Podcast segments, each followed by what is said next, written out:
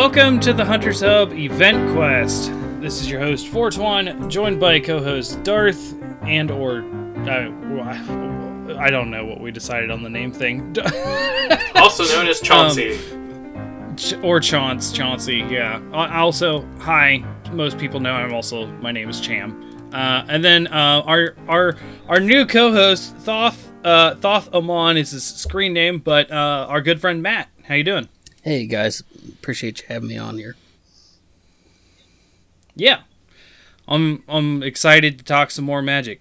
Um, not that we do that most of the time in person, anyways. But well,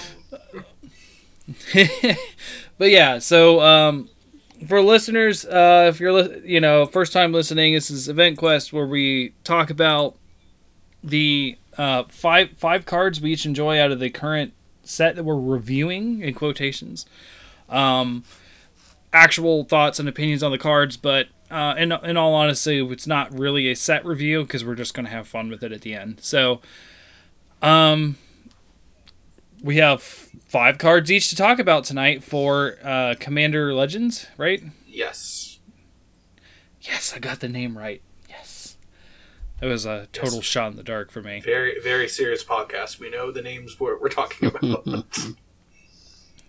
I it's new cards, new shiny cards. Anyways, so uh, Johns, why don't you lead us off with your number one? Sure, we will start with a good old gold card. Getting to it so I can read it. We have Obeka, Brute Chronologist. One blue, black, red mm. for a 3 4 legendary creature, Ogre Wizard. It's a rare. Tap. Oh yeah, we talked we talked about this one. I remember this one. Yeah. Tap colon. Target player the player whose turn it is may end the turn. So that's all the actual text. But here's some reminder text because that's a little complicated. Yeah. Exile all spells and abilities on the stack. The player whose turn it is discards down to their maximum hand side. Damage wears off, and this turn effects until end of turn effects end. And the flavor text fits perfectly I'm bored with now. I'm bored with now. this is so. this is so. There, what, whatever the kids kids are generation kids are these days. Well, it, it makes me think a lot of how would a ogre time wizard actually function. They're just. Mm-hmm. I hate this. Let's move on. Like as, as a card, I'm kind of happy, and it fits into some like group hug things that I very much tend towards. Anyone that's listened to a lot of this knows you know, that's kind of my happy place, and mm.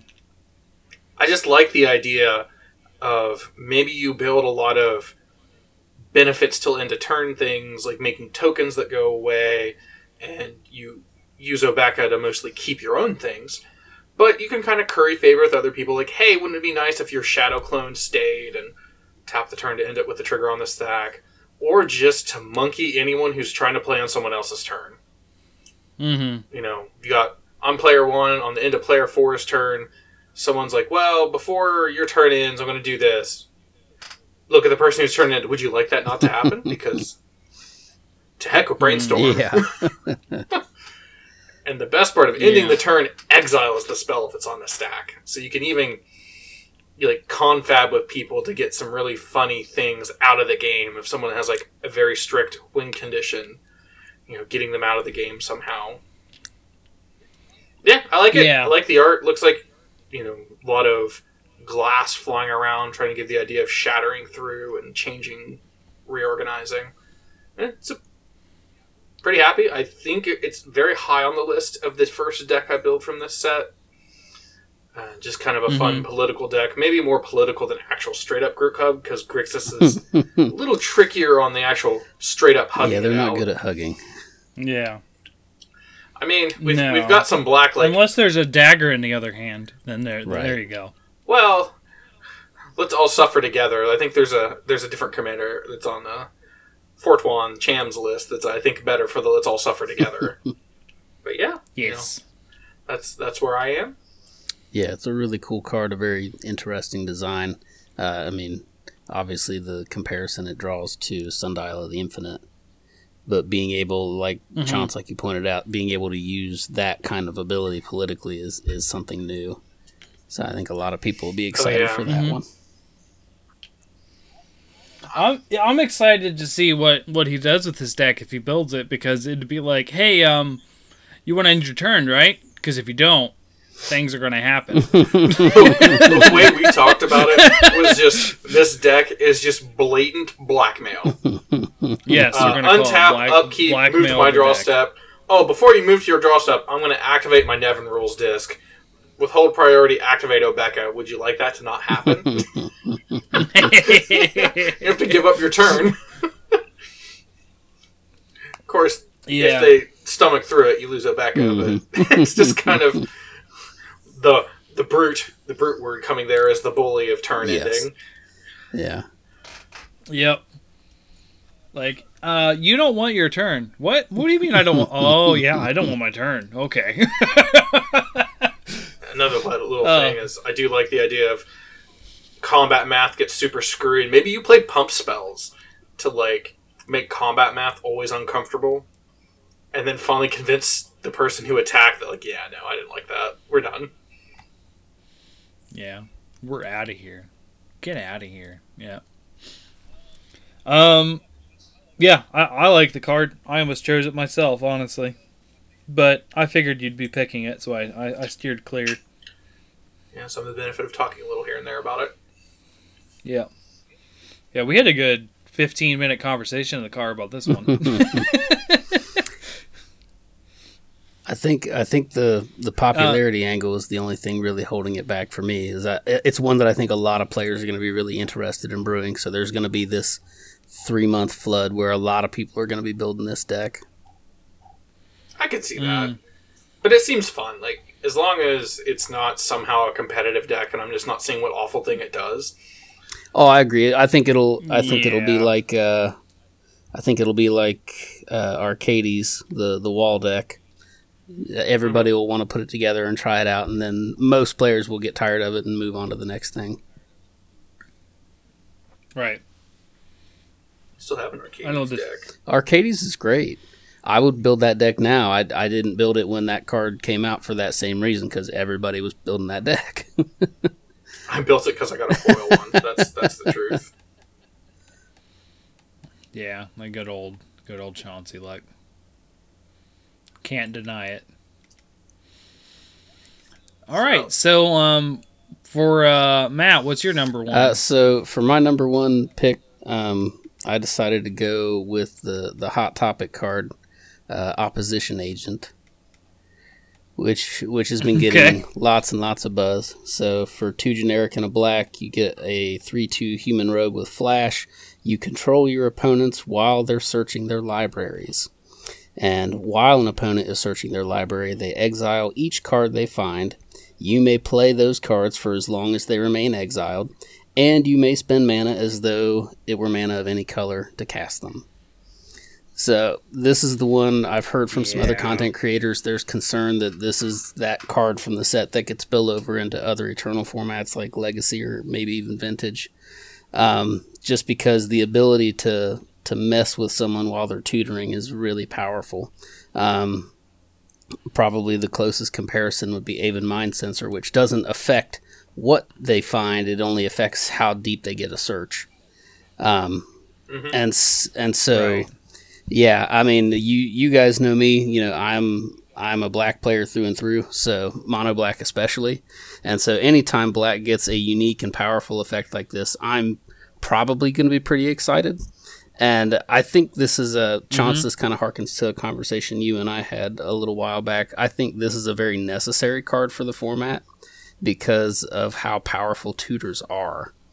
Um, and Yeah. Mhm. yeah, something needed to counter Yeah. that because it's ridiculous. Yeah, and I mean, I, I don't like the idea of banning all the tutors out of, out of Commander, but so then we need to have tools at hand that can kind of answer that when, when players want to abuse them. Uh, so Yeah, I, I hope it doesn't become a thing in other Eternal formats because that'll make it really difficult for most Commander players to get a hold of from a price perspective. But I mean, I, I think it's a really cool, unique design. I think it's a neat effect, and uh, it'll it'll definitely create some feel bads around the table. But I think I, personally, I think it only becomes a problem if if they stop here. If we don't see other cards that can accomplish this kind of effect or something similar. Like I, I was thinking about this, what would be a a, a color shifted version of this, and I, I thought about like if you saw this in green, and if a if an opponent were to search their library and get a non-basic land, they're only allowed to get a basic land. You know what I mean? Like you, you could replicate this effect in other colors that would still feel very true to those colors. Um, and I think that would do a lot to kind of Yeah, I could see. go ahead, Chance.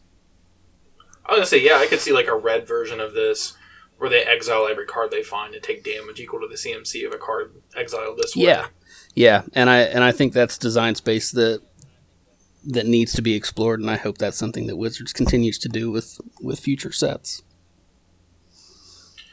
And I mm-hmm. definitely do like the in a commander. You know, singleton. You're supposed to have fun. Games are supposed to feel different, and you've got these people that run every black tutor in a Grixis deck that already has gamble and blue tutors, and you know, it is fantastic against people that are greedy and competitive decks.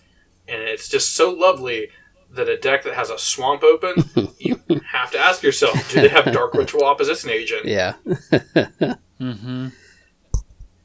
Yeah, the the get you part of this card is great. It's it's a lot like there's a friend of ours that has a Meren of Clan Nel Toth deck that it feels awful if you're doing unfair things. And it's just a creature deck if you're just jamming dudes on curve that you will be. Because your creatures are better because of the like concessions the deck makes to control things. So I, I like it. It maybe it does something. The kind of the silver lining about the horrible COVID thing is Commander is probably the most played format by a long shot at this point.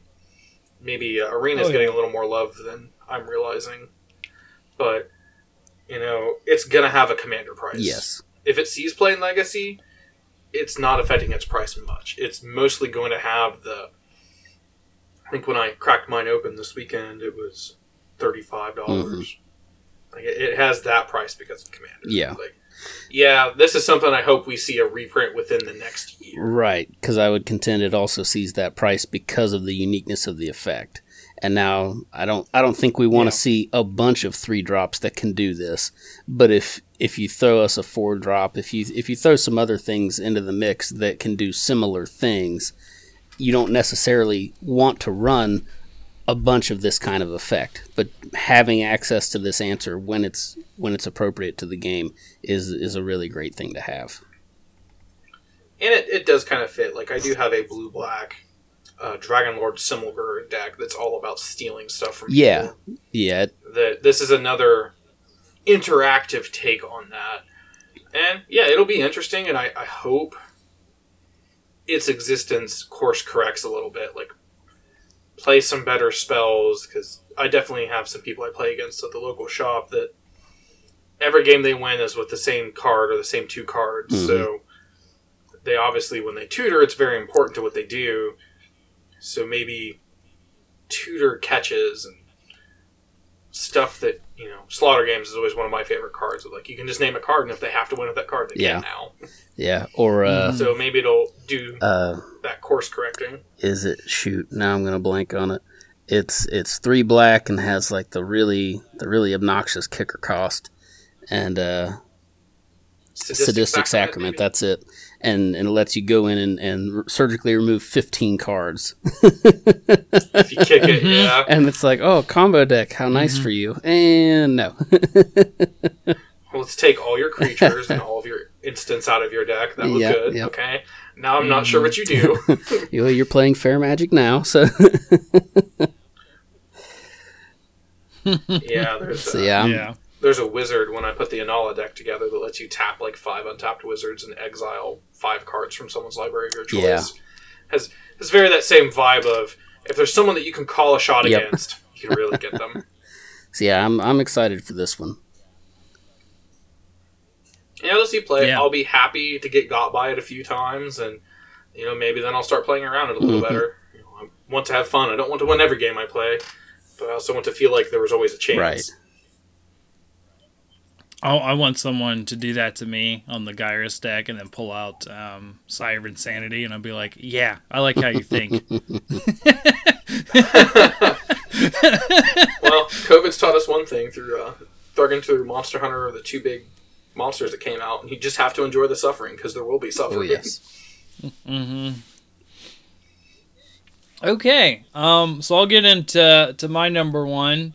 Uh, unsurprisingly to everyone and always, it's the one Hydra that we're getting, the uh, Apex Devastator, which is eight and green green for a 10-10 Chimera Hydra, and the text is simply Cascade, Cascade, Cascade, Cascade.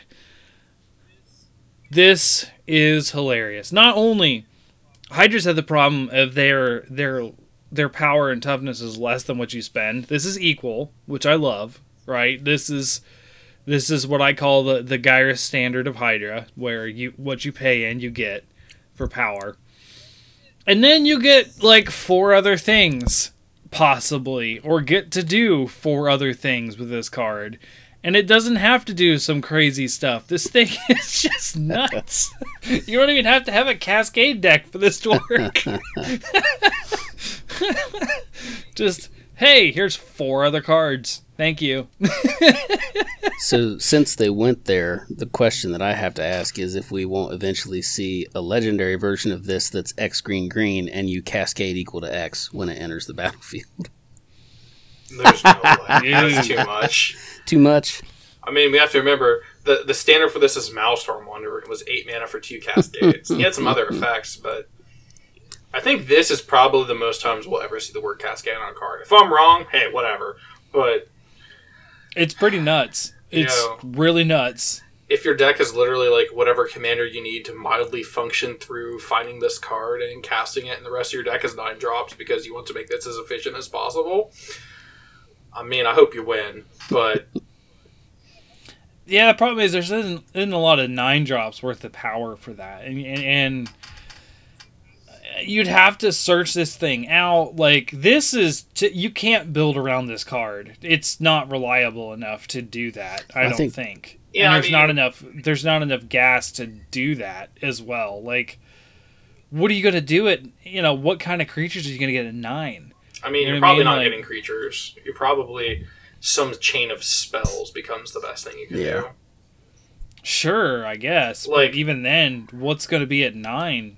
It's like that isn't like an overload or something like that. Like, I mean, there's a cycle of nine mana spells in this set. that Yeah. There's also a very Yeah. important nine mana creature we'll be talking about later. fair. okay, Yeah, it- it'll have a lot of variants. I think it'll always feel fun and powerful. Like this is the card that when I hopefully get to play Friday and draft it. This is the pack one, one of the first picks I'm going to take along with probably a partner. Just to be Mhm. like, I don't care if I win, I don't care if I lose. I just want to slam this and watch the terror. Yeah. yeah, no, it it is a very strong card on its own. It just it's for me and my and my brain. It's it's not good to build around No. the whole. But in a No, you, you never really want to build around a non-win condition card. But I think in a in a classic green stompy deck like this, in a lot of ways, kind of epitomizes what I associate with Commander, where you're just you're going to be dropping a ton of giant mm. creatures and trying to flood the board and run someone down in a single, and it's going to look bananas. It's like here comes the 10-10 with four Cascade triggers. Who's he bringing to the party? Yeah, and that and it also could hit things like overrun and that kind of stuff Right. as well. yeah, if, it, if you just happen And to have you the have new a- Kamahl in your deck, you're going to get that trigger when you want it. Yeah. and get that Yeah. overrun. So, yeah, there'll be a there'll be some times that you're like, oh, these are all counter spells. Whoops. Because And- maybe you run four counter spells if you have some blue with this. I do have to say, a large part of this, why I love this card, Chimera Hydra, would have never guessed that creature type. like, holy yeah, cow! the design's the design's No, pretty excellent. you- yeah, yeah, and I like how they use the traditional dragon, goat, and lion. They added in a bird, and it looks like a Turtle or or maybe a another dragon, dinosaur of some kind. Yeah, It really makes me think of an Axebeak, the bird. Yeah. Oh yeah, the the bird is the bird is definitely a uh, a terror bird uh, in Origin, but yeah, the yeah the. The, the, I like this card. Uh, I'm probably not going to have a bu- bunch of it. It I don't really have a deck it would go into. I don't think I like it in Gyrus. I don't think I like it in. I mean, uh, I don't know. It could go in Gyrus though. It could, but Gyrus would have to be 11. Well, you don't want to revive it because Cascade No. works on cast only.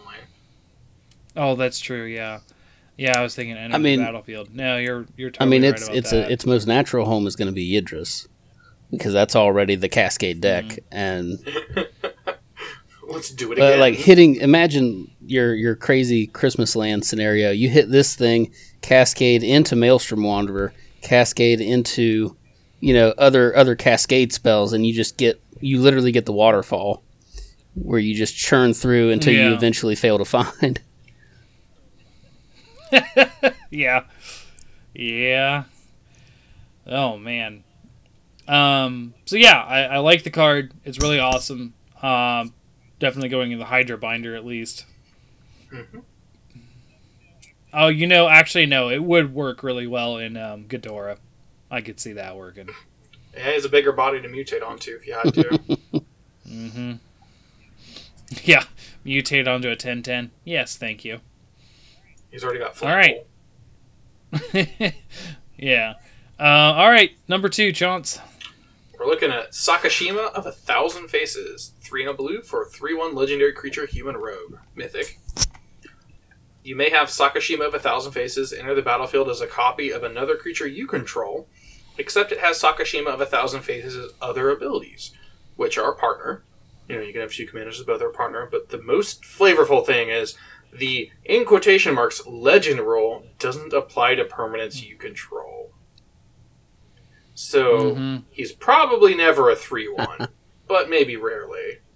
What he really is, for me personally, he is another copy of your other partner that lets you play a copy deck that, like, way more than double downs on I'm going to have several copies of this partner in Yeah. play. Initial thoughts were Toggo, make 20 rocks whenever you play a land, and then pelt something to death, always.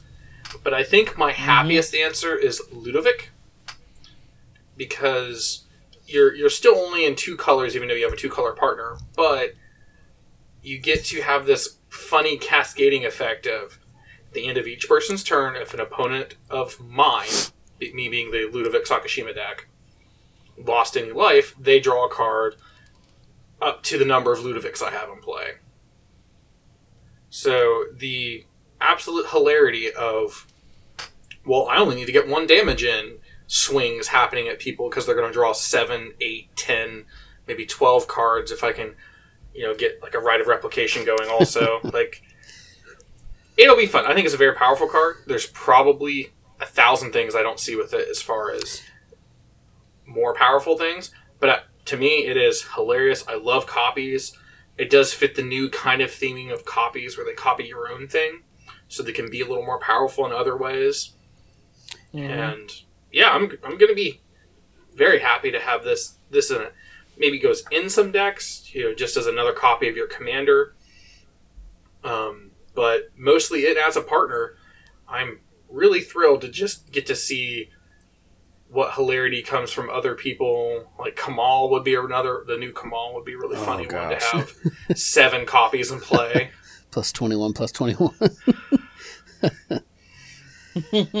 It's commander damage Oh too. yeah, uh, for two of them. You have to keep track of that, of Yeah. course. But yeah, like it, it seems really fun. It really fits the theme of the character. You know, his original iteration where he copied somebody, except he kept his name, so that got around the legend rule in that Mhm. way. So yeah, this seems like another an addition into the clone decks, and we'll see. I I think I'm gonna have fun with it, and I think a lot of other people are gonna have fun with it, and it'll be powerful. But I'm hoping not backbreaking. yeah. Uh, Hmm. I will say of the of the mythic mono par- partners, he's probably the one that I'm the most excited about. Um, one of my big regrets is that I didn't pounce on a copy of the original Sakashima when it was still at a reasonable price point.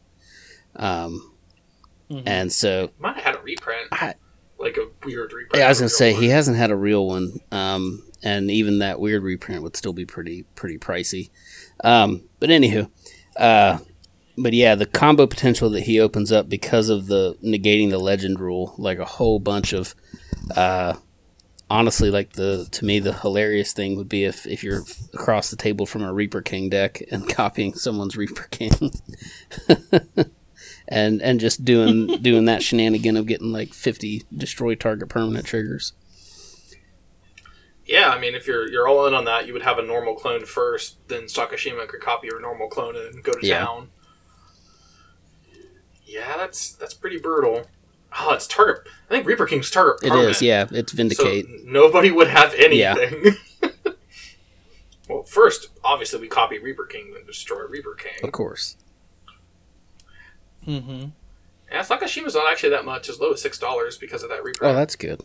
I guess I guess I hadn't one. checked in a while. mystery Uh, booster. the, the last time I looked Yeah. at him, he was up around like the thirty mark. Ooh, That's Mm. I guess the uh, mystery booster helped him I quite a bit. so. Yeah, I think the most I've ever paid for an individual card is eighteen. That's not true. Because you bought me it from the Mm. the Dark Blood Moon for my birthday one year, and I know that cost more than that. I mean, for myself. Ah, I don't okay. know. I remember doing that. I don't count that. That was that was a birthday present for my brother. That's Okay. that's that doesn't count. And I'm very ashamed to say I've never played the card because it's mean. I like having it. It's very collectible, but it's mean. Yeah, it's me. also, I'd totally play it. also have to say, I absolutely love the art. Oh yeah, Mm-hmm. it, it kind of makes him Fez? fit into that. Well, it's like so the sets, the two tribal themes in the set are pirates and elves. So he kind of looks like he's pretending to be a pirate. hmm At least that's my guess. Of course, he's going Yeah, to I- I can't- I can't really place what that hat is. I mean, it's just kind of like a hood. Oh yeah, I guess. But it, oh, he's taking off. Of, it looks whopper jawed because he's taking Yeah. off another mask. Yeah. I gotcha. Now you're with it. To me, I was thinking the real face was the mask, and I'm like, man, that looks really weird. Some of the trick is you never see his real face. well, you do. You get like half of it right there. I mean, it's just a little beady eye, but he's like a Jawa. He's a blue Jawa. I I can imagine someone slamming that down and going Hootity Hootity. Oh, that's funny. Oh man. Okay, so Sakashima. All right, Matt, you're, you're number two. Right, my number two is another black card, and the one that I'm probably personally, uh, maybe not the most excited for, but so as being a mono black player, I'm also a big fan of reanimator effects. So my choice was Rakshasa Debaser. That's four generic and two black for a cat demon at rare. Uh, whenever Rakshasa Debaser attacks, put target creature card from defending player's graveyard onto the battlefield under your control. And he has Encore of six generic and two black. And Encore is the new mechanic for the set where you exile the card from your graveyard and you create a token copy for each opponent that is attacking each opponent that turn if able and has haste. And then you have to sack the uh, tokens at the beginning of the of the next end step. Which, if you're if you're playing Chauncey's first pick, Obeka, you don't have to do that. You get to keep those tokens if you want them, uh, and you can only encore as a sorcery. Very important. So anytime Reanimator gets any kind of new toy, I, I'm always both excited and very critical because they, they have a bad tendency of printing really bad or overcosted Reanimate effects because it is it is such a potentially powerful and abusable ability. Uh, this one, I think, I think this guy really strikes that good balance where, I mean, a, a vanilla six six, no keywords, no no nothing special, but he is a six six, so he's he's fairly robust physically. So you got a decent chance that he's going to survive making his attack.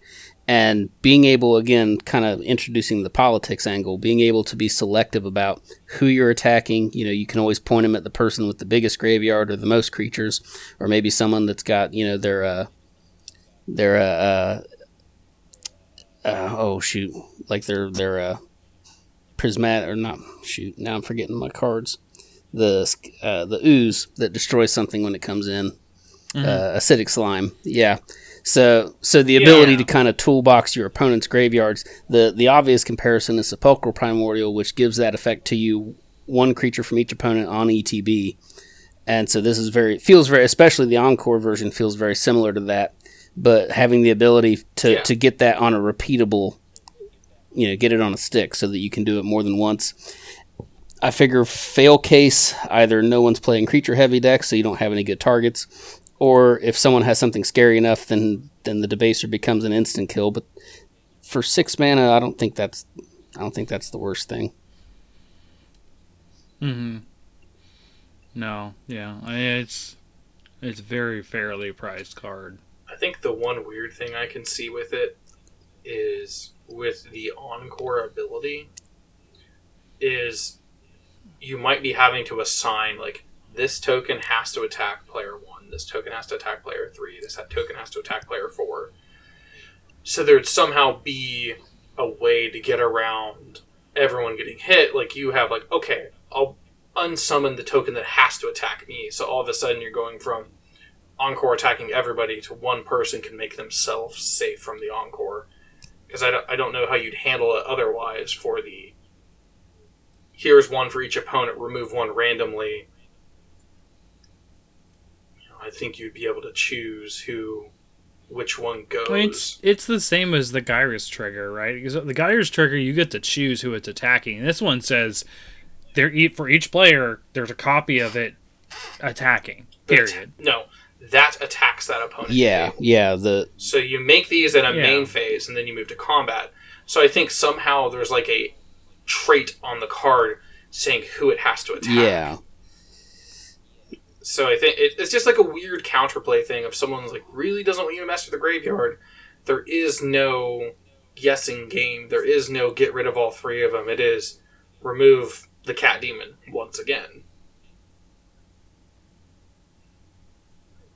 I, I mean, it's the first encore card we talked about. It was just like it's a powerful one. It's something I was thinking Mhm. about. Some some odd interplay, and I do like a lot that it gets benefit from attacking, so it kind of maybe feeds itself to the graveyard for the encore. Yes. ability If it does end up dying in combat one time. Yeah. yeah. I was trying to think about like what's the what's the feel bad case or, or the situation. Probably if if the opponent that has the best targets in their graveyard also has the best board presence or has the biggest creatures, then he's not gonna survive to get multiple activations. Um, So I mean, th- there's going to be games where where he's not very good, but I think that's a fair counterbalance to how strong that ability potentially is. for sure. I could definitely see some fun with this, like red black extra combat kind Mhm. of deck. And it is definitely fitting the theme as we're moving forward. You know, pirates really got a big tribal increase, a lot of reprints and elves and some new things, but they're obviously giving loves to cats. Yeah, more and more as I we am a little sad. He appears to be the representative demon for the set because I think he's the only demon that appears at rare. He might be the only demon in the set. Uh, but for a co- Yeah, I did not for a commander centric set, I was I was really hoping for a, a mythic mono black demon, but he he's a pretty good one. I, I think Tevesh took that Oh, yeah. slot, unfortunately. And don't get me wrong, Tevesh is bad. He's he's cool. Okay. I- I'm more likely to have fun playing against that than playing it, but I like the choice. Um, so for my uh my, my number two, we're gonna go with the Sweet Gum Recluse, uh, which is four generic and green green for an 03 spider, with the text of Flash, Cascade, and Reach. And when Sweet Gum Recluse enters the battlefield, put three 1 1 counters on each of any number of target creatures that entered the battlefield this turn. So he kind of does that for free if you hit another creature uh, in this. But I like this because if we have this in the uh, the Hydra we just had.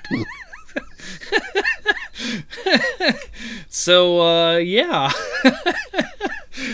It's good We to remember just, the uh, cascaded card resolves first, given everything resolves. So Yes. I get that. However, it is it is along the theme. You know, I, you don't need the extra three counters on the Hydra, but sure, it but- is it is replacing itself in the cascade chain and then granted for not as much, but getting a 5 drop with three counters on it is pretty good too. Yeah, it's always nice that it Like gets everything it cascades into gets to have its pump potentially. Right, right, because it'll it'll uh, yeah they'll resolve first. Um, I like this, uh, and, and a big reason is I've always wanted to make a mono green spider deck, and I like a or conversely something like it where I like the idea of sort of like uh, an ambush predator deck. So like it's a lot of combat tricks and flashing in creatures on uh, like what they feel is like uh, favorable situations and combat and that kind of stuff. You're dropping uh, basically this is essentially a three you know a three six when it lands, and yeah that's not awesome, but it's also really good. Uh, you know defensively when people think they have like an open target.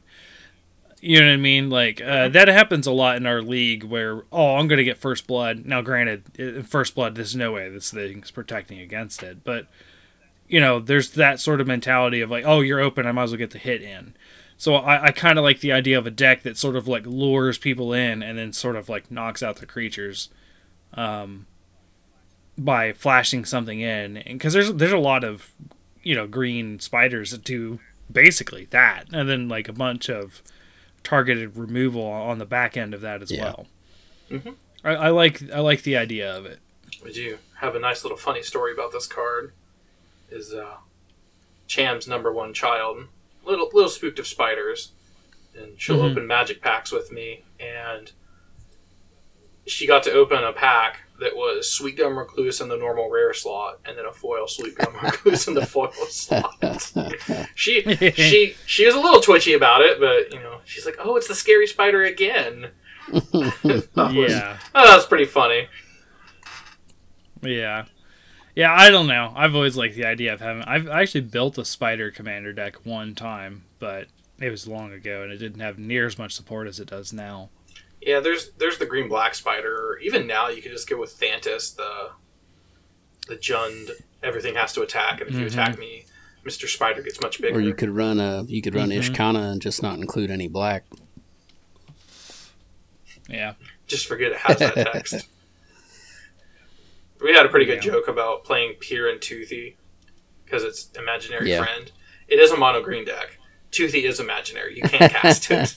It's gonna sit there in the command zone with him, but it is truly the real imaginary Yes. friend. That is Mhm. funny.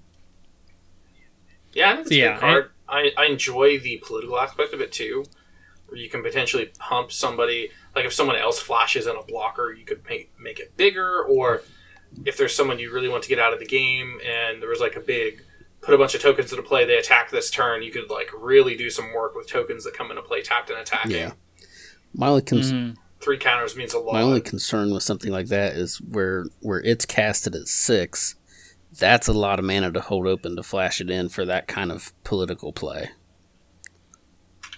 I mean, True. yes, it is. It is not. I think a generically powerful card. It is something that goes exactly in my Grothama all devouring mono green Yeah. pug, and I will happily sit on that mana and never do anything because at some point I'm going to mm-hmm. attack with all my creatures and everything's going to kill each other as they all fight Grothama and I'll draw ten. It'll be fine. Definitely. Yeah. So yeah, that's I like it. I I want to make a trapdoor spider deck, and that that that kind of inspired the idea again. I, yeah, I've always had that idea, but it, it brought it up. Like, hey, it might be a good time to re- rethink that idea. so there we go. Um, John's our number three pick. Moving away from legendary picks for me, I have Court of Ire. So there's a cycle of courts in the set. Um, Monarch is a big mechanic, and we'll just go through him specifically. Three and two red for an enchantment at rare. When Court of Ire enters the battlefield, you become the Monarch. And just Mhm. a quick spiel on the Monarch. It is a status that you have that kind of represented by a token. At the end of your turn, if you control the Monarch, you draw a card at the start of your end step. Anyone who Mhm. deals combat damage to you takes the Monarch. So it does Yep. put a target on your head, but it is a very political. Let me poke you for one to get it back, and poke you for one to take it. Like, it's interesting. And he has on the beginning of your upkeep, Court of Ire deals two damage to any target. If you're the Monarch, instead deals seven damage to that player or permanent, Yeah. Yeah, Hold your seven tongue. damage on its. lest you On a burn turn. it. Yeah. It's a five mana enchantment that maybe only bings for two every turn, but a five mana mono red cantrip that lets me do two damage to any target on my upkeep. That's playable. And then adding the phrase, but maybe it's seven. Oh, my heart's beating for this card. Like, this is the perfect response to the player right before you wipes the board. Then you play Court of Ire and go get some. Yeah. Even if it's just to dome somebody once, like this is this is a win condition. Like if you're really like Jeskai kind of controlling and Oh commander and no. I'm, I s- preventing. put put this in Torbrand, Thane of Redfell. That's that's where you want. It. oh, so it's four or Yeah. nine minimum. The way that deck runs, it might actually be triggered. You Yeah. died. you took thirty six. Yeah, and coming right off of we have uh, the triple damage enchantment not long ago. We've always had dictate, and we have furnace, and you know if you if you go like red white, uh, is it Gisela yeah, Blade of Goldnight. Blade of Goldeneye? Yeah, just red white Gisela of permanents that deal damage periodically, and like I'm just gonna double Yeah. things and do awful things to everybody, and Court of Ire becomes kind of a funny win condition. Because because being the monarch Yeah. didn't put quite a big enough target on your head. you know, there, there is definitely times when it's nice to gain an advantage and not get punished for it. But this feels like one of the cards that I'm going to be happy to slam as. There's there's this awful, and I say awful because I know the the opinion of at least one of the other people on the call with me, of like hip hoppy songs on the radio, and it's somewhere in the middle of the song they say I'm the bad guy and just say duh, and that's exactly how I feel playing Commander most of the time. You you give people their group hug presents and then you kill them and they're like I, i've always been the bad guy. We're not on Mhm. teams. So i like it. You, you state your ground. You start blasting people and maybe you die first but I, it'll be really fun i think I was gonna say this is a fixed Ragnaros, but that's Hearthstone. So yeah Come on, keep your property straight. uh I was like, hold on a second. i think they've actually Hearthstone. sunsetted him like he's not playable normally Yeah. just like Sylvanas well yeah, got they, sunset they did the set thing. But yeah, it's this is like it's exactly what Ragnaros did, except it was random. Right? Yeah if it was If random had it might be more fun but then Yeah. That'd be kind of cool. Like change it so it's two damage to any target of your choice. If you're the monarch, it's seven damage dealt at random to any target. Could even be yours to for yourself. Yeah, Yeah. oh man, I'd like it so much more there. Of course, then you just kill yourself. that is a very that, that is a very Yeah, I Chauncey card. People would not play it if that was the case. It would just like, no, I don't want the monarch. No. Okay. Um all right, so Matt, what's your number three? Uh, so for my number three, I'm actually segueing into legendaries. Uh, I went with Bell Borca Spectral Sergeant, possibly the most complicated Boros card ever printed. Oh, no. it's because it has three different abilities. so, uh, Bell Borca Spectral Sergeant is two generic, a red and a white for a legendary Spirit Soldier at rare. Uh, and his te- mm-hmm. he is a star five uh, on the power toughness. And it says, note the converted mana cost of each card as it's put into exile. So that's each card, whether you control it or not. It says, Bell Borca mm. Spectral Sergeant's power is equal to the greatest number noted for it this turn. And then at the beginning of your upkeep, mm-hmm. exile the top card of your library. You may play that card this turn. So, uh, this card, I, I one, one, I, I, I kind of like the design. It is very, very unique. Uh, two, you guys know well that my brother is a big Boros player, so I when I saw this card, I was like, this is going to be something for for my brother because he's also a big fan of Soldier Tribal. So you know, it's it's checking all of all the boxes there, and uh, and it's on the same theme as Opposition Agent, which was my first pick. Um, I'm I'm very much in a groove of wanting to to give praise when I when I see a card that I think is well designed. And so, you know, the big criticism in the community for Boros is that Boros sucks at card draw. Red and white are the two worst colors for card draw. Uh, you know, everybody who plays Commander is generally well aware of how powerful being able to draw extra cards is. And we've seen a big renaissance with Red's impulse draw. And they've really kind of dialed that in as, as a as again within the color pie a very appropriate way for red to gain card advantages through the impulse draw and so this tacks that onto a onto a weird soldier body um, and so giving giving a color pairing that needs more access to card draw a legendary creature that can do that once a turn in addition to having a weird fluctuating power level. It's kind of fun, kind of goofy. It is certainly, I don't think, an overpowered card by any stretch of the imagination. I think, unfortunately, there's going to be a lot of turns where he ends up being a zero five because you hit a land. um, so that to that to that extent, my biggest criticism of him is uh, I think they could have stood to tack a couple keywords on there, but from the looks of it, they probably just did not have room in the text box. No. Yeah, No, if you had like 'cause they- one combat keyword like vigilance, I would be really, really pumped Yeah. for it. Yeah, that but there's a lot more text on some other cards. They could have just shrunk it down like they do. Oh, sure. Like um not that anyone picked the I don't think anyone picked it. Let me look through Actually, I won't talk about it. But there's there's one on your your list, actually your next one, Matt. It has more Yes, text yeah. on it that just has Yeah. smaller. So I like it. It looks cool. I don't play Boros that often, but I think it, like you said, it hits a lot of the boxes of things that people want to see in Boros, and this might be a good like tapping the gas. Thing. Yeah. like let's see if this is okay. Yeah. And I, to me, he strikes me as one. I don't know that you would want him helming the deck because his effect, while it's something that Boros needs, is not powerful enough.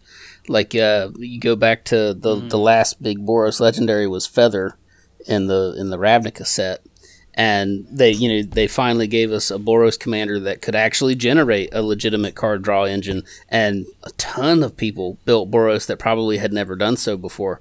So so seeing continued improvements along those lines, like I think he slots very well into existing Boros archetypes. I mean, he like I said, he's got the relevant creature type. Um, he's he's reasonably costed for what he for what he gives you, and it's just like a nice little incremental advantage engine. hmm. I do think it's unfortunate though. You could exile him while he has zero power and gain no life from Swords to Yeah. Plowshares. hmm Makes me think of the you were meant to destroy them, not join Yeah. them.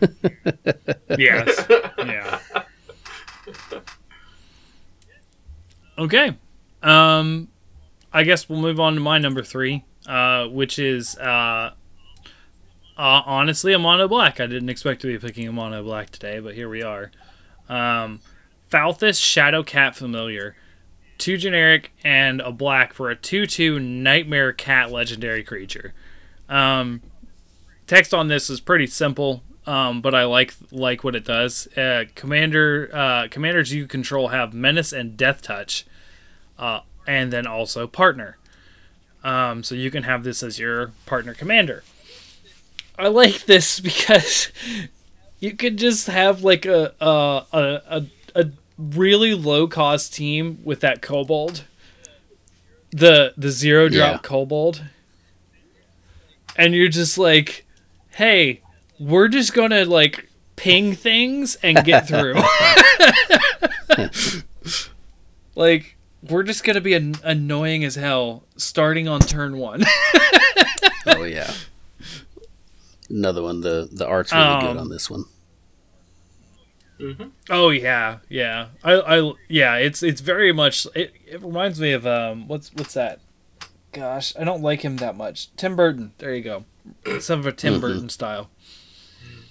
I do like the the phrasing on the familiars of they give themselves a benefit if they're a commander, but they also give your commander a benefit. So you could just run this in a normal deck, like you have the Gyrus deck. This can just be give Gyrus Death Touch and Menace. Like Mm-hmm. that aspect of it, I think is really cool. It has a lot more uses than just beefing up the other Right. partner. No, I I know, but I like it specifically with that kobold because it's just such a yeah, dirty play. ha- ha- chase Like- chasing that really that really low to the ground like keyword soup. We're coming at you right from the rip. I really right. like Falthis Right. with uh, Toggo. yeah, because to the rocks Toggo makes that people throw, the creature deals the damage. So Toggo Mm-hmm. and Falthis having death touch from Falthis makes Toggo make, you know, brain sniping rocks. Yeah. I guess is a way to think Da- about it. David and Goliath Yeah. rocks. right in the temple. so I don't know what you're gonna do if like both of your commanders are just absolute creature control. But I mean, you play Toggo, then the next turn you play a land, and you get Falthis into play. You can equip one of them with a rock. You may not necessarily have the mana to throw it then, but like you're, you're threatening every creature that that you hate. yeah, So you're gonna get is it what is it dirting when you put like a poison or you know taint Mhm. something. You're dirting all the rocks with like venom from this cat. Yeah, yeah.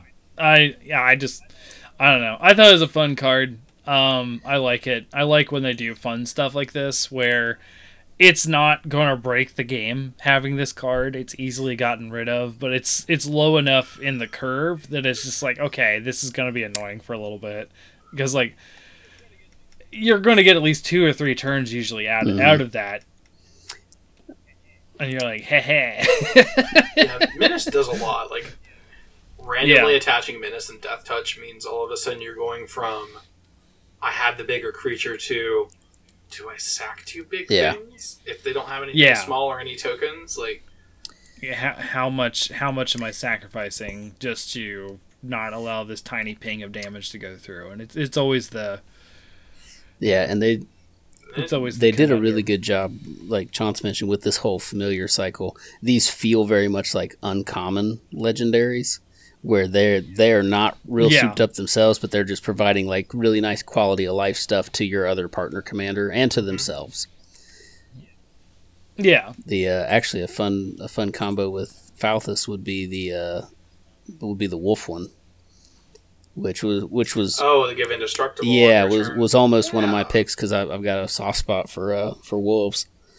Um, because yeah, can you menace, death touch, and indestructible? yeah yeah I think that just re- something's that- going down. I think the way that reads instead is when you move to combat, when you attack a creature, there is no come more combat this turn. That player just sacrifices Yeah. creatures. hmm So yeah, it's my number three. So um, we'll move on to number four for uh, Chance. We're moving to what I admit is probably a bad card, but I love it. It's called Okay. Explosion of Riches. We got five in red for a six mana sorcery to uncommon. Draw a card. Then each other player may draw a card. Whenever a card is drawn this way, Explosion of Riches deals five damage to target opponent chosen at random from among your opponents. You've got how much gold there? And it just shows goblins popping things open and getting blown up. Like, I I love it. It's it's a six mana awful cantrip that deals some number of five damage among your opponents. You know, some number of damage, five at a time. Best case scenario in my mind, this is six mana, replaces itself. Everyone gets into the, the vibe of it, draws a card, and somehow one of your opponents just takes 20 damage. it's not yeah, likely. everyone's sort of spinning the roulette wheel. It's like they're, you know, Russian roulette with five damage. But it, it's like the right kind of social test. someone's already randomly Yeah. taking five damage. So anyone that assumes they're already getting targeted should probably draw the card. And all it takes is everyone being like, "Well, yeah, whatever. Maybe I'll never get hit." So most, li- most Yeah. likely, two people take five and someone takes ten, and oh, ah, that was funny. But I, I just put a Kaza deck together, the one that taps and makes your spells cost less for each wizard you control. So I'm reasonably playing this for two mana or less. Yeah. so it's Oh, not boy. good, but it'll be Oh fun. yeah. Casting this for just red, this card costing just red is ridiculous. Me casting it for Yeah. six, I'm happy to play the fun card. Like, I, I do admit Yeah. it costing six is going to hold it back from a lot of games because the six mana turn, you're going to have to do something impactful or stop something impactful or leave interaction up, especially since it's red blue. Yeah. But I think I'm going to have enough opportunities with this card that I'm going to be happy to have a foil and happy to do hilarious things with it. And maybe this kind of slots into some deck that you're even more cheeky on the realm of having double damage effects in play. Because then someone's already looking at taking 10, Oh gosh. and if your opponents agree that the most annoying player is at 30 and well we'll just make it more likely they might accidentally die and draw cards. And Yeah. maybe someone else just get blasted out of the game for free. Like it, it's chaotic. I do like that it doesn't reference flipping coins at all because that's something that's a little mm-hmm. controllable especially with having Krark in this set so Krark's thumb becomes like important but Mm-hmm. yeah, I love it. I, I'm going to do random things. The cards, questionable. But it's just going to be like some of the other decks I built. At some point, it'll kill somebody, and I'll be so satisfied. I don't care what happens after that. Yeah, you're right. Yeah. It is. It is definitely flavor of, of, of you in a card, as for sure. Yeah. Um. As a little side thing, I had a friend praise me a lot recently playing some precon commander on a over webcam, and even though they killed me, he says like I, I, it's always stressful playing against you because I feel like you're seven steps ahead and you know everything that's going on and nothing I can do is ever out of what you would expect and I think that just comes a, a difference between he and I of how much I know of like this the library of cards and I said oh you know this card fits exactly what I said to him I don't really feel like that I feel like the Joker dressed him in the maid outfit when he goes to the hospital Nurses. yeah, the Yeah, the nurse's nurse outfit, outfit. and he just kind of shakes his head back and forth. Do I look like a guy with a plan? yeah. yep. Oh boy. Um. So Matt, you're number four. First. All right, my number four is Nevinyrral Urborg Tyrant. Uh, for three generic and white, blue, and black, you get a legendary zombie wizard at rare uh, with three power, six toughness, with hexproof from artifacts, creatures, and enchantments. When Nevinyrral Urborg Tyrant enters the battlefield, create a tap 2 2 black zombie creature token for each creature that died this turn. And when Nevinyrral dies, you may pay one. When you do, destroy all artifacts, creatures, and enchantments. So, of course, that last bit, he is his own signature disc on a stick. Um, so with within the various tricolor combos, Esper is probably one of my least favorites, despite including black, and I I think that's just because of the deep association with Esper as a control uh, shard. Um, So this is probably the Yeah. first Esper commander since Dakkon Blackblade that I've been genuinely excited about. Uh, and Yeah. and the reality of the matter is that because of the between the hex proof and the fact that he di- you can disc when he dies, uh, combine that with sack outlets and all other shenanigans to to manipulate when that actually happens for you. I think he might end up falling in the camp of like th- what I'm going to call threat shock, where players are going to see him helming your deck and just be like, mm mm, no, and uh, and you'll end up being the you'll end up being the arch enemy before the game even begins. Um, or he could end up not being that bad. I mean, he's big, he's splashly. Again, I'm a sucker for good art. He the art is gorgeous. Uh, I think the cost is correct. I think six mana for what he does is is good, and kind of having that threat of activation in the command zone of a of a board wipe of that scale uh, is is going to make for some interesting games. Yeah, I definitely. The first thing I take away from it is it's funny that he has a good play pattern of activating on your own turn and then recasting him to get a bunch Yeah. of zombies. And beyond that, he's just a board wipe in the command zone. As long as you have Phyrexian Altar or something like that where you can sack him and make mana from sacking him. Like, he. I don't know that I can think of another commander that just has that aura of if you outpace me, you will always be Yeah. punished. Uh, and especially because he can threaten on on the other permanent axes. Like you've got Massacre Girl for one less mana in Mono Black, who is also effectively a board wipe in the command zone, and she takes care of Indestructible Right. and Hexproof and everything. Um, whereas Indestructible and Venerable won't won't work against that. But the fact that he also hits artifacts and enchantments is huge. Yeah. Yeah. And with For the sure. hexproof, if if you manage to stick him on the board, you really control when he goes off because they're not going to be able to remove him at an inopportune time, or it's going to be harder to do. Yeah, like Yeah. they'll be able to still like. Obviously, he doesn't die to Doomblade, but swords to plowshares and stuff Yeah. like that. But he he does take off some access of things that you see more and more of now, like creatures that ETB, you fight a creature or something Yeah. like that.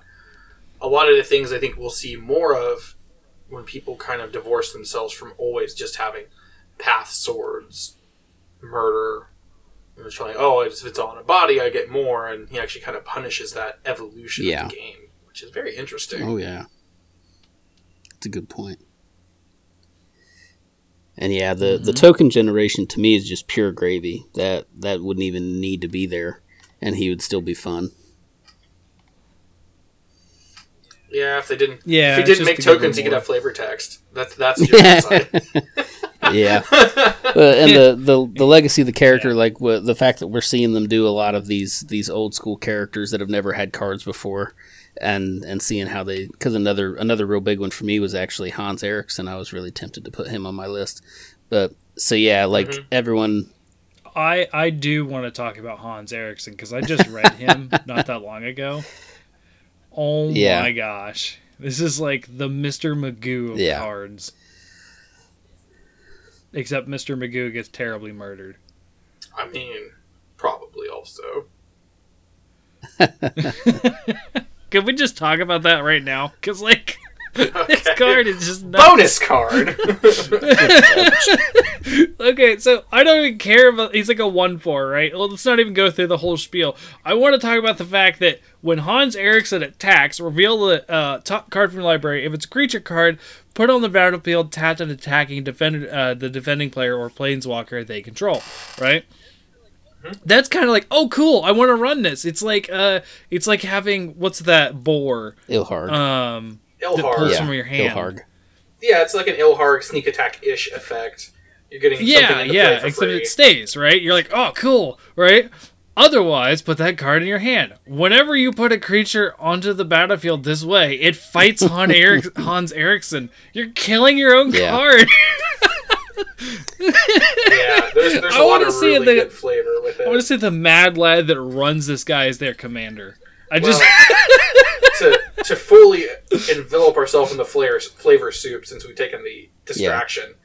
That is Yeah. Safi Eriksdottir in the Yeah. background, and her arm is extended because she is pointing at the Lufagoyf out of frame. So this is a whole like picture of Safi's getting ready to fight the Lufagoyf. The Lufagoyf flavor text is "Ack Hans run."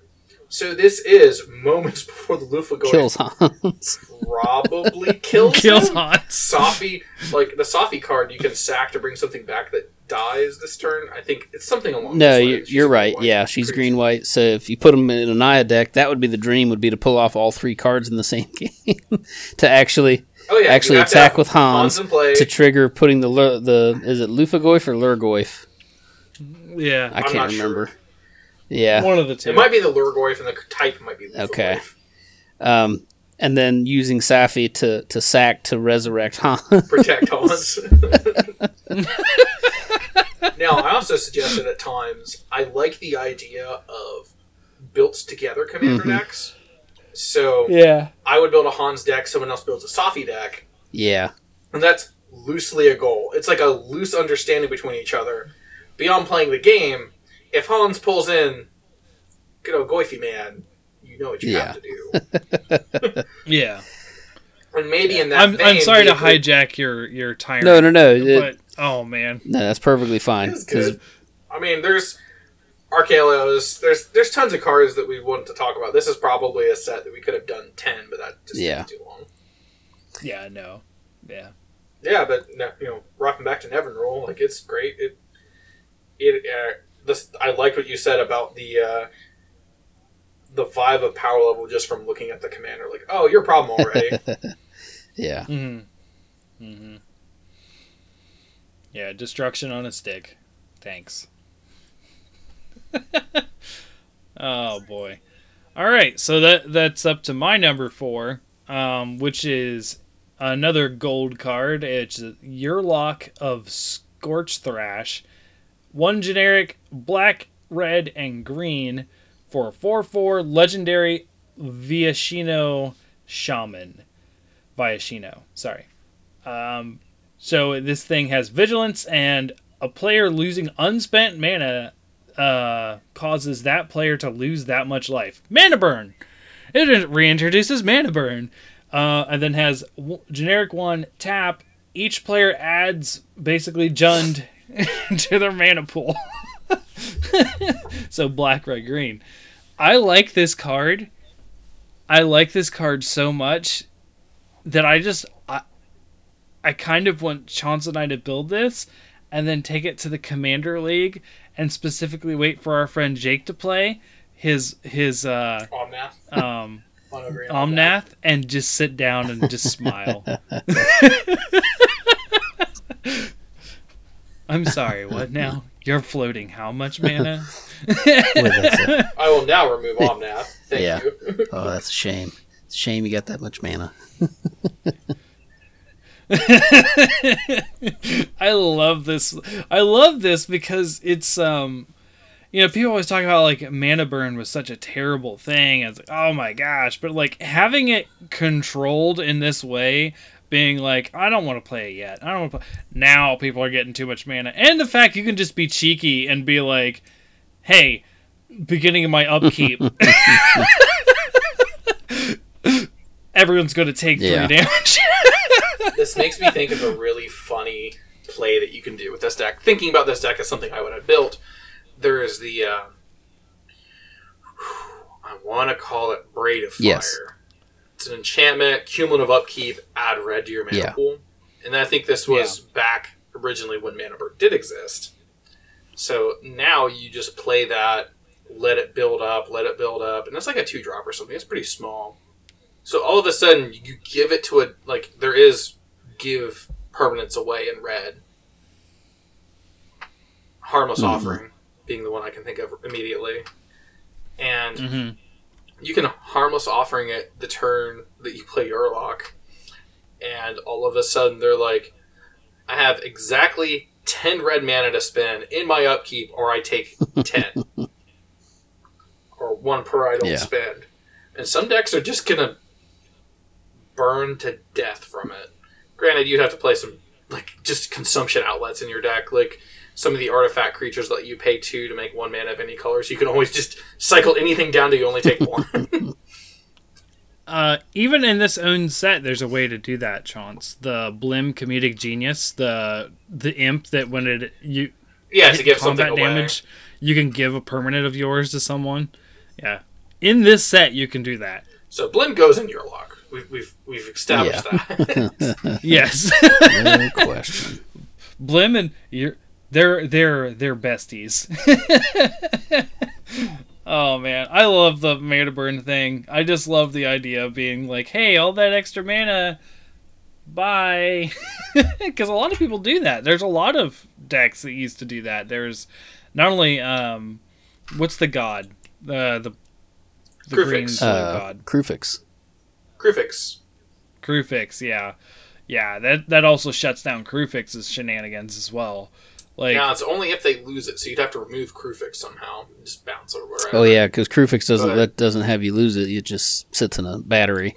changes. Yeah, oh, that's right. Yeah. Yeah, I it'd be don't know. hard You in those colors. Like him. as soon as Kruphix becomes real, then you just exile him. That's easy.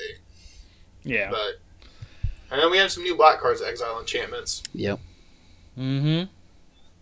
Yeah, I, I like it. I like design wise. I think it's perfect that it has vigilance. Yeah.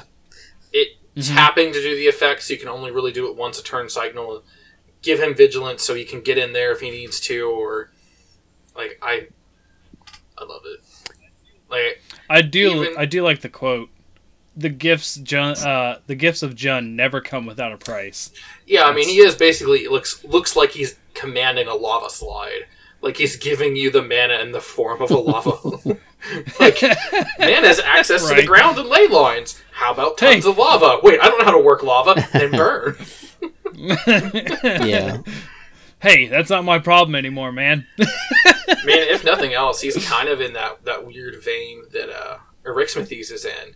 He's a commander that takes you from four mana to 6 Mhm. mana. mm-hmm. So even if you're kind of just letting the other part of his text read as maybe you'll hurt people, you're Yeah. uh, Yeah. And I go back to some of my earlier comments. Like the, to me, this is this is really good, fun, interesting design space that that challenges players to put this deck together. Like it's a really unique effect.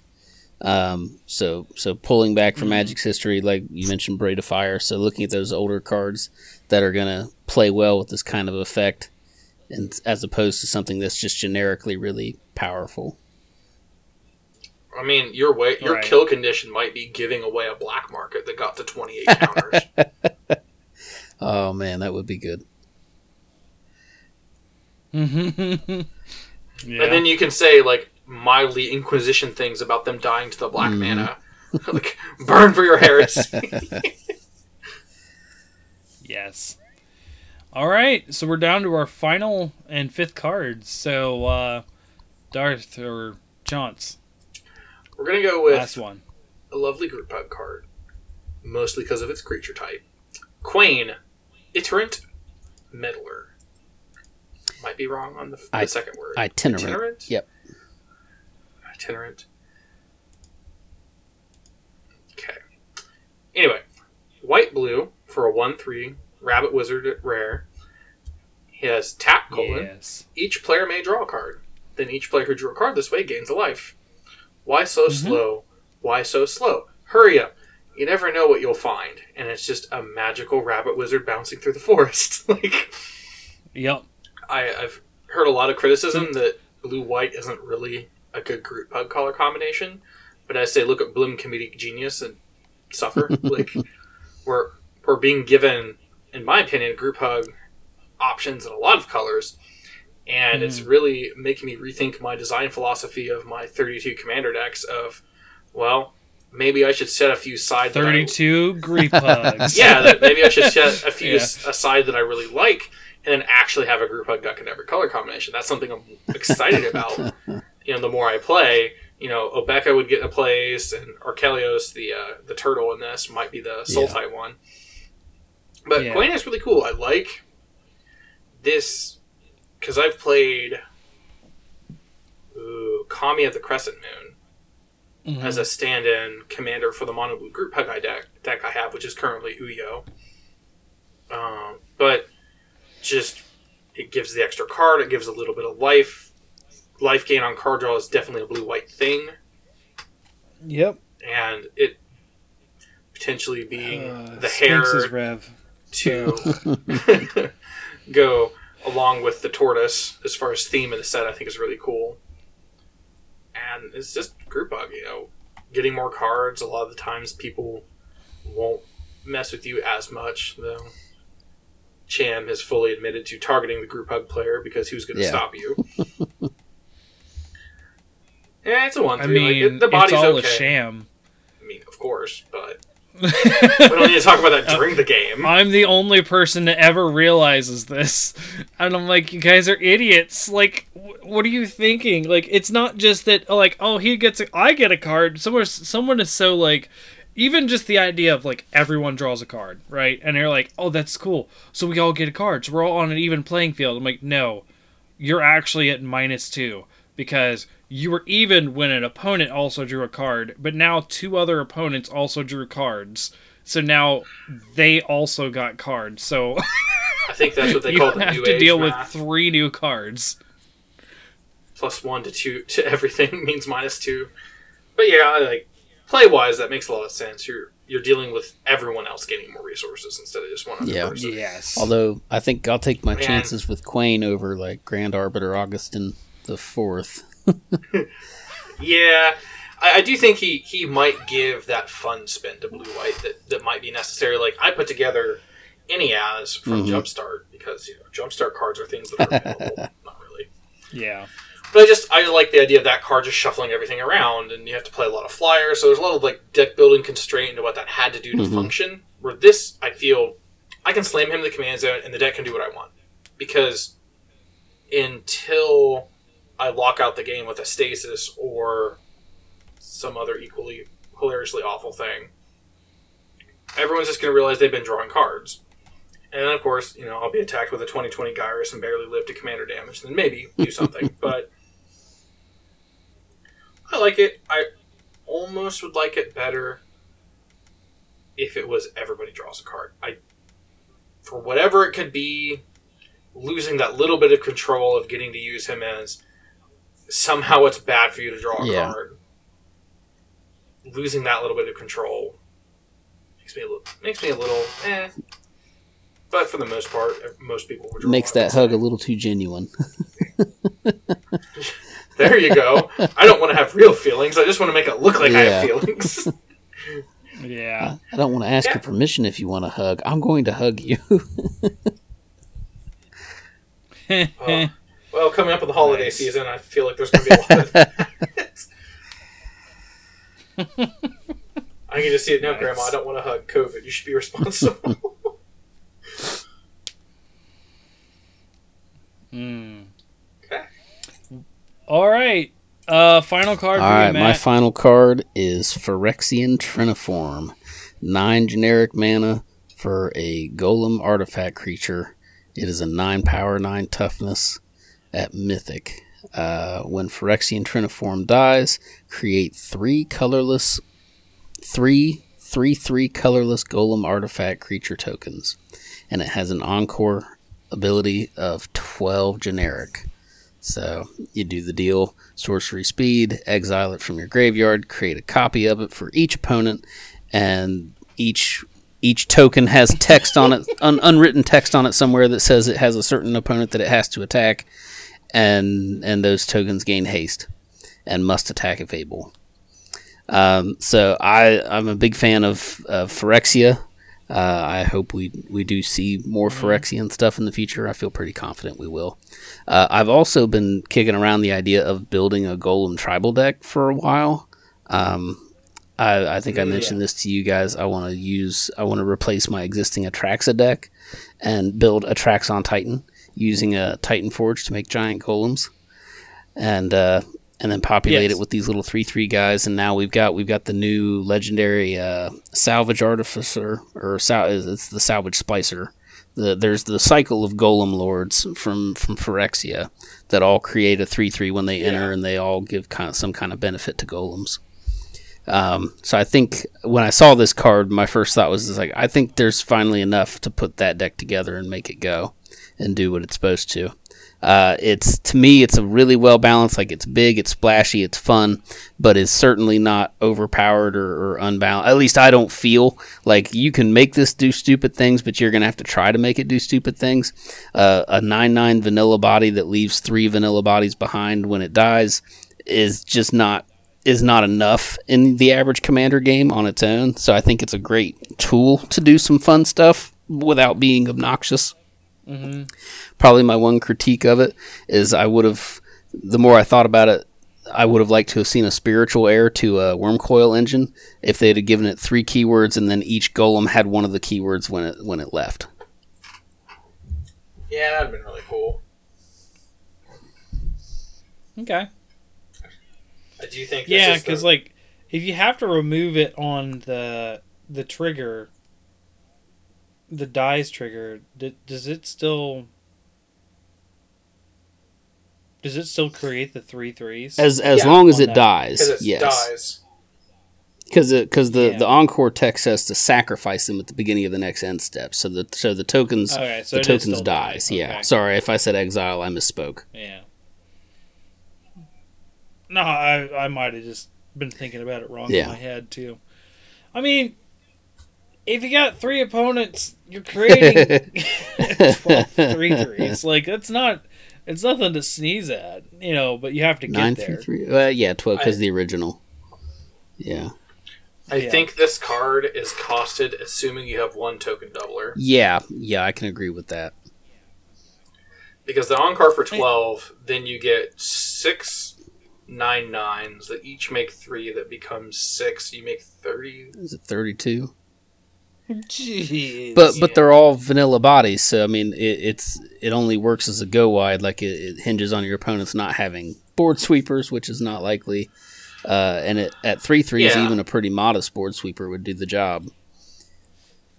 But but the point is, Yeah. like, you're normally when it's like, look at this two card combo, I made 41 Yeah. ones.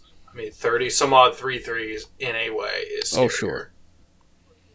Of course, then I would, I personally, I would just want to sack them all to Soulfire and still bing someone for over 100, but. You know, Yeah,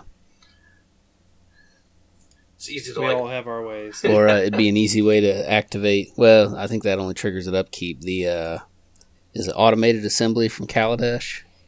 The the blue the blue aura that that copies a an artifact. And then if you Yeah, have if eight of the ate same, the thing, you win. Yeah. Ah, yeah, I'm gonna start I on think the it's- name. Putting that on Gauntlet of Power and then rolling for the color that the, the new Gauntlet is was a really Yeah. fun game.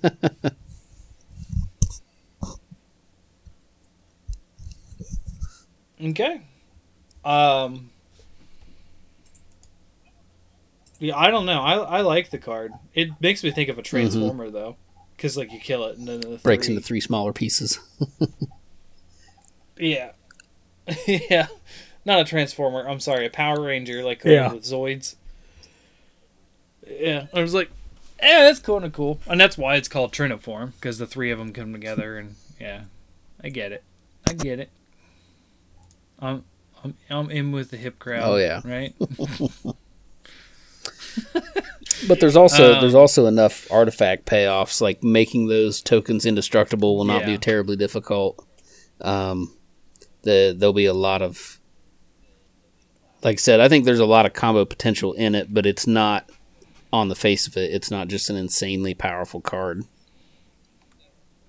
No. yeah, it, it's Yeah. unique. It seems fun, and maybe awful things will happen because of it. Yeah. All right. Final card of the night. Another one of the court cards. Um, uh, Court of Ambition 2 and Black Black. Another mono black for me tonight. Uh, I'm so proud of you, by the way. Uh, whenever. uh, whenever Court of Ambition enters the battlefield, you become the monarch. At the beginning uh, of your upkeep, each opponent loses three life unless they discard a card. If you're the monarch, instead, each opponent loses six life unless they discard two cards. And the flavor text, watch your step. I like this card because I like opponents not having cards. I like like if that's the thing that comes out of Black's wheel that I really like, it's discard. Um, I really like limiting the resources on that end because I'm tired of X counterspell coming in or X uh, you know, board wipe against my team. Like, it's a big reason why Sire of Insanity is one of my favorite cards in the Gyrus deck, and I search it out probably more often than I should because I'm like, okay, now we're going to be top decking, and I'm going to bet I'm going to top deck better than you. And Gyrus doesn't care because he's going to look through the graveyard. So, like, um, I could see Court of Ambition actually going into my Gyrus deck um, because of stuff like that. There's a lot of discard engines in that deck already.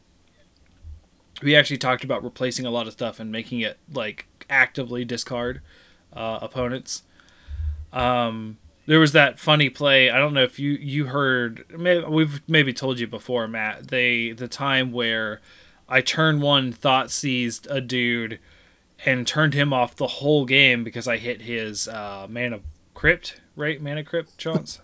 I don't remember if it was Crypt or Vault, but he kept like one land and Mana Crypt or Mana Vault, and he took Yeah. that out, so he couldn't cast any of What his an card draw. idiot!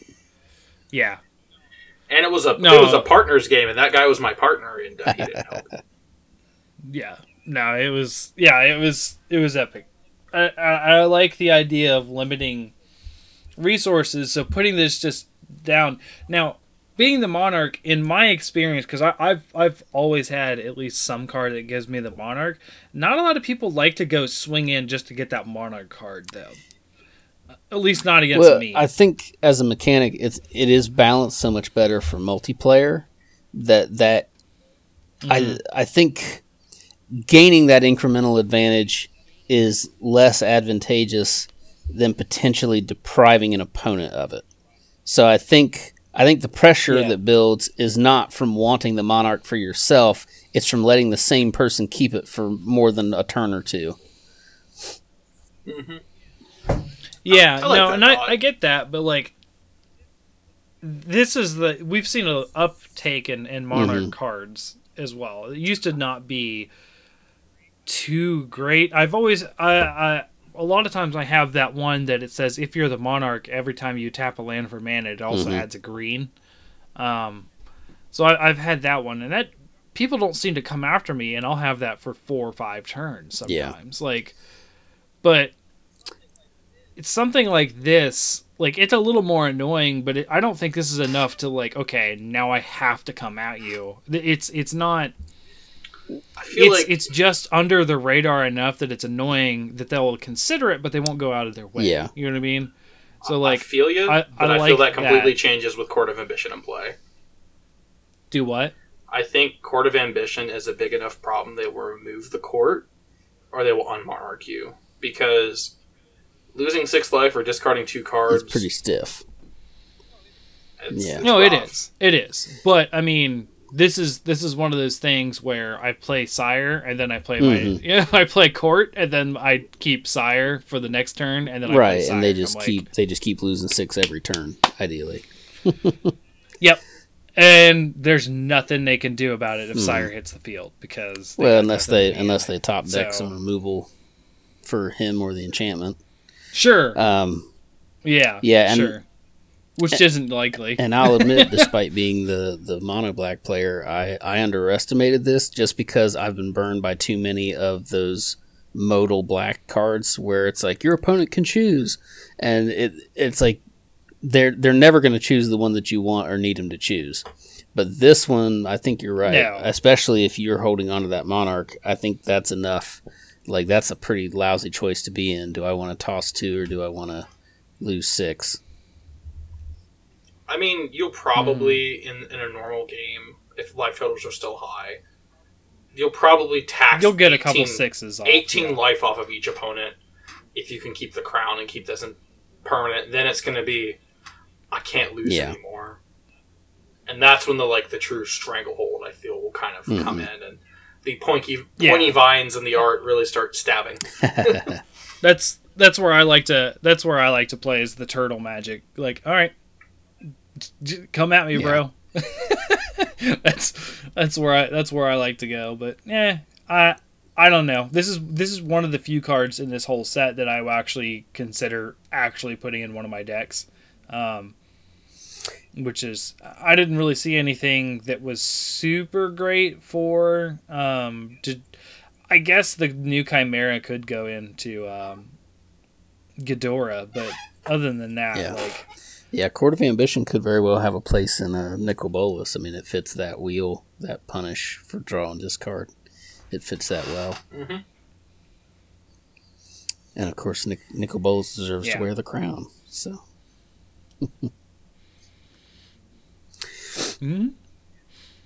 so yeah, that's that's it. That's our that's our, our fifteen cards. So plus one i do have a funny Um, anecdote though Oh yeah, uh huh. plus one You know, for like, for like Han. we said yeah we did, Yeah, we did have Hans. the uh, opportunity to open packs the first time before we've ever done a review with this set. And Yes. we cracked the first box, like I said, with uh, Cham's number one child. And I opened the other box by myself, and I took a picture, and it's unfortunately super. You're making it sound like favoritism. My first child of two. Well, I'm just being vague, keeping child's identity Yeah. secret on the internet Yeah. because things. And the the best pack I opened was, of course, because I had a jeweled lotus. But the thing Yeah, to me, I I do want to I do want to clap for us for not picking that shit card Jeweled Lotus. Like, oh my god. whatever, it's gonna see play. Everyone knows about it. Everyone's gonna talk about it. It's not important. Yeah. The important thing is my best pack, you know, financially value wise, had jeweled lotus and it had an etched foil of prismatic piper. That's nice. Mm-hmm. I will say this because of the nature of that card. When you when you draft Commander Legends, you can actually bring prismatic pipers from outside the game to only to be your commanders. So I have an etched foil and a normal foil from that from my box too. So I actually have, in my opinion, the perfect pair because they are distinct from each other and they're both, you know, fancy. So Mhm. I have the perfect if I ever have to go double piper group. Yeah, holding a little more value than I thought. Looked up the etch foils, about Yeah. five. So Hmm. that that second box Um, I opened probably paid for both boxes because it had the uh, the black tutor punish card. Oh, what was that called? Opposition. Opposition. Yeah, opposition agent. Yeah. I had two hull breachers, a wheel of misfortune. Oh God, what else? The Hmm. there's a white card that's like six or so bucks. Keeper of the Accord, like bucks two, and I had an etch foil of the rare blue black flash commander. Like it was, whew, makes me excited for opening collectors packs. This about a week or so from now when I get Yeah. through the mail. Yeah. Yeah. Um. Any other comments on the set proper before we rate it? Uh, there's just there's a lot of other cards I would have loved to talk about, and just we only had five. Yeah. Like wrong turn would be another one. That I'd was talk one of m- about. I'm That was one of my putting it- alternates, Chance. So yeah, we were on the same same wavelength there. Definitely putting it in a deck. I feel like instead of building a deck immediately from this, I'm going to go to my normal normal process of my mono blue group hug is going to get new cards in it. I'm going to play with some of the new cards Wednesday and see how I feel about them. Like Sphinx of the Second Sun will be one of those cards. Uh, maybe Sakashima's will. I don't think I opened a Sakashima's protege to try that. Um, wrong turn definitely Hull Breacher. Like, I just I just enjoy this set. I am super thrilled to potentially get to actually draft it Friday, and Mhm. I, I hope other people who listen get to hear the gloriousness that I did. That the standard has kind of died down locally, so they've only been drafting on Fridays. So until Kaldheim, supposedly, and I will say the word supposedly many times, supposedly, every other week will be a Commander Legends draft at the local place Ooh. on Fridays. I was like, oh, that is exactly how I will be in here 10 times more often than I've been since COVID. I'll get bug spray to keep people away because that apparently works. Um, Yeah, I'm excited. yeah, I I guess I'll say from from what I've seen, my you know when they announced this set months ago, my big concern was that it was going to be sla- slammed to the gills with a with a bunch of really push stuff, and from what I've seen, that does not seem to be the case. I am very impressed with the relative balance. Um, you know, obviously there's going to be some exceptions, uh, and and the fact that there are so many, like you mentioned, Blim comedic genius. We we discussed uh, Yurlok, uh, so that that there are a lot of cards in the set that feel very fun and unique mechanic wise, Mhm. and not just strictly stuff that that's just good generically. yeah, a lot of I'm good at what I do, but what I do is narrow. Mhm. So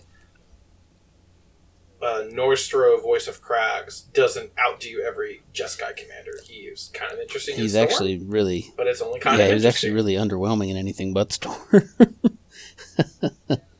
Yeah, that card. If I had a permanent marker to permanently change it, when it checks X, it checks X plus one. Like it at least scries one or gains a life or hits Mhm. a creature. Like he, I think he's a Chimera. He's either a Cascade Commander or you're actually playing Chimera Tribal. Like I'm, I struggle to want to play a Commander that might actually have no text given the wrong Yeah. situation. Yeah. I I'm happy we saw another Kodama.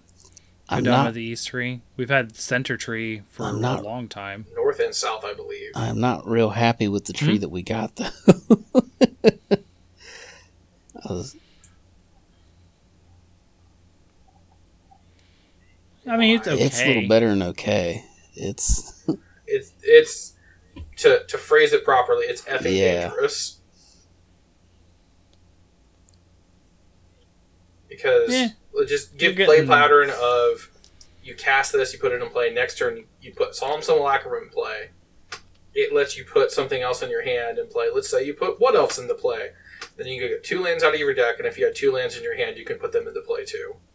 Like, it's silly. yeah, it's uh I know. Now, you're putting a lot of cards from hand into board with this, so maybe it just makes you really susceptible to board wipes. But anything that draws you cards, or I actually like him a lot in the Bant Dragons deck because the dragon would draw you the card, then you could trigger that to put it into play Yeah. potentially. hmm it wouldn't he's, I think he's really good with a two color partner that doesn't share a color with him, just to have card draw. Yeah.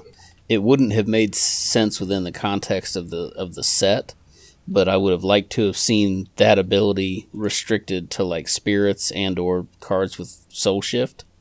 But kind of keep him in that tribe since that's where the other Kodamas are. Yeah.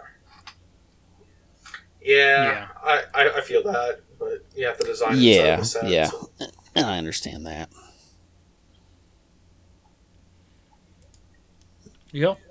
It could have I, been uh, fine I if it was know. just I just like the you could- Kodamas. So Whenever you have a permanent interplay that wasn't entered by this ability, you may put a land into play. Like maybe that changes all it needs Yeah. to be like good but not oppressive. Yeah, because that because I'm with Cham. I like the Kodamas, but most of the Kodamas that we have are I'm not going to say they're unplayable, but they are pretty underwhelming. And it felt like Mhm. because they Oh, were yeah. giving us a new one, they really wanted to pump the gas on that card specifically.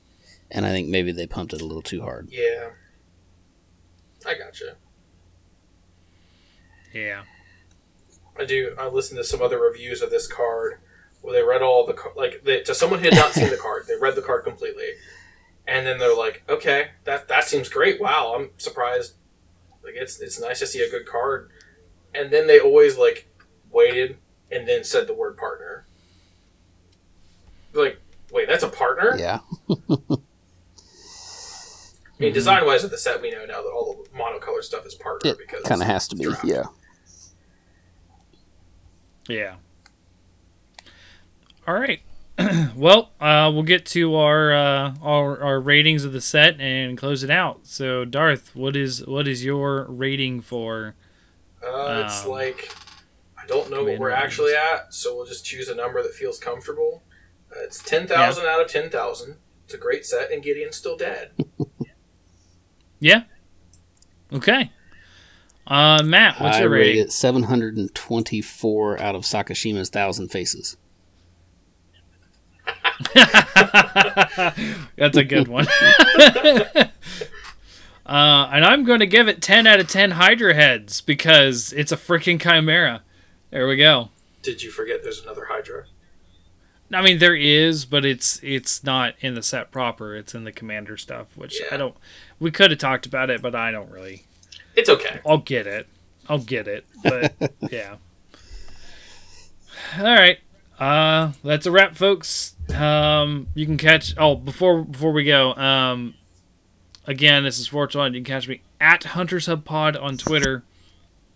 Um, to catch up with you know other episodes, uh, the weekly show. We've got we just released Bickering Bucks on um, Carrion. We're going to be doing um, Hyrule Warriors, uh, Age of Calamity next, and then also we've got the D and D thing. We we skipped a week, um, but the next session should be going on Tuesday. and of course, uh, obviously the the weekly show going on. Um, we had a nice, fun talk about how I couldn't get a PS5 with Morg, and that was fun. So, yeah, tune into those, and also Ecology still on the way. Um, Darth, I know we can't find you anywhere on Twitter. Um, Matt, I think you you only have a professional Uh, Twitter, right? no, absolutely not. I don't have a Twitter. Oh, okay. I thought you had one for your job, but okay. Nope. Never mind. I mean, you could just give the All truth right. that I give. I just don't want to have all this other social media stuff, and enough people can get a hold of Cham if they really want to say something. It's true. Yeah, all all all complaints can be lodged at me. ooh, ooh, I have a new goal. Generate mild Uh, isn't that- I mean, that's what that's what Zweef says at the end of every D and D session. Yeah, any complaints, toss a cham's way. So, uh, thanks for listening tonight, guys. See you later.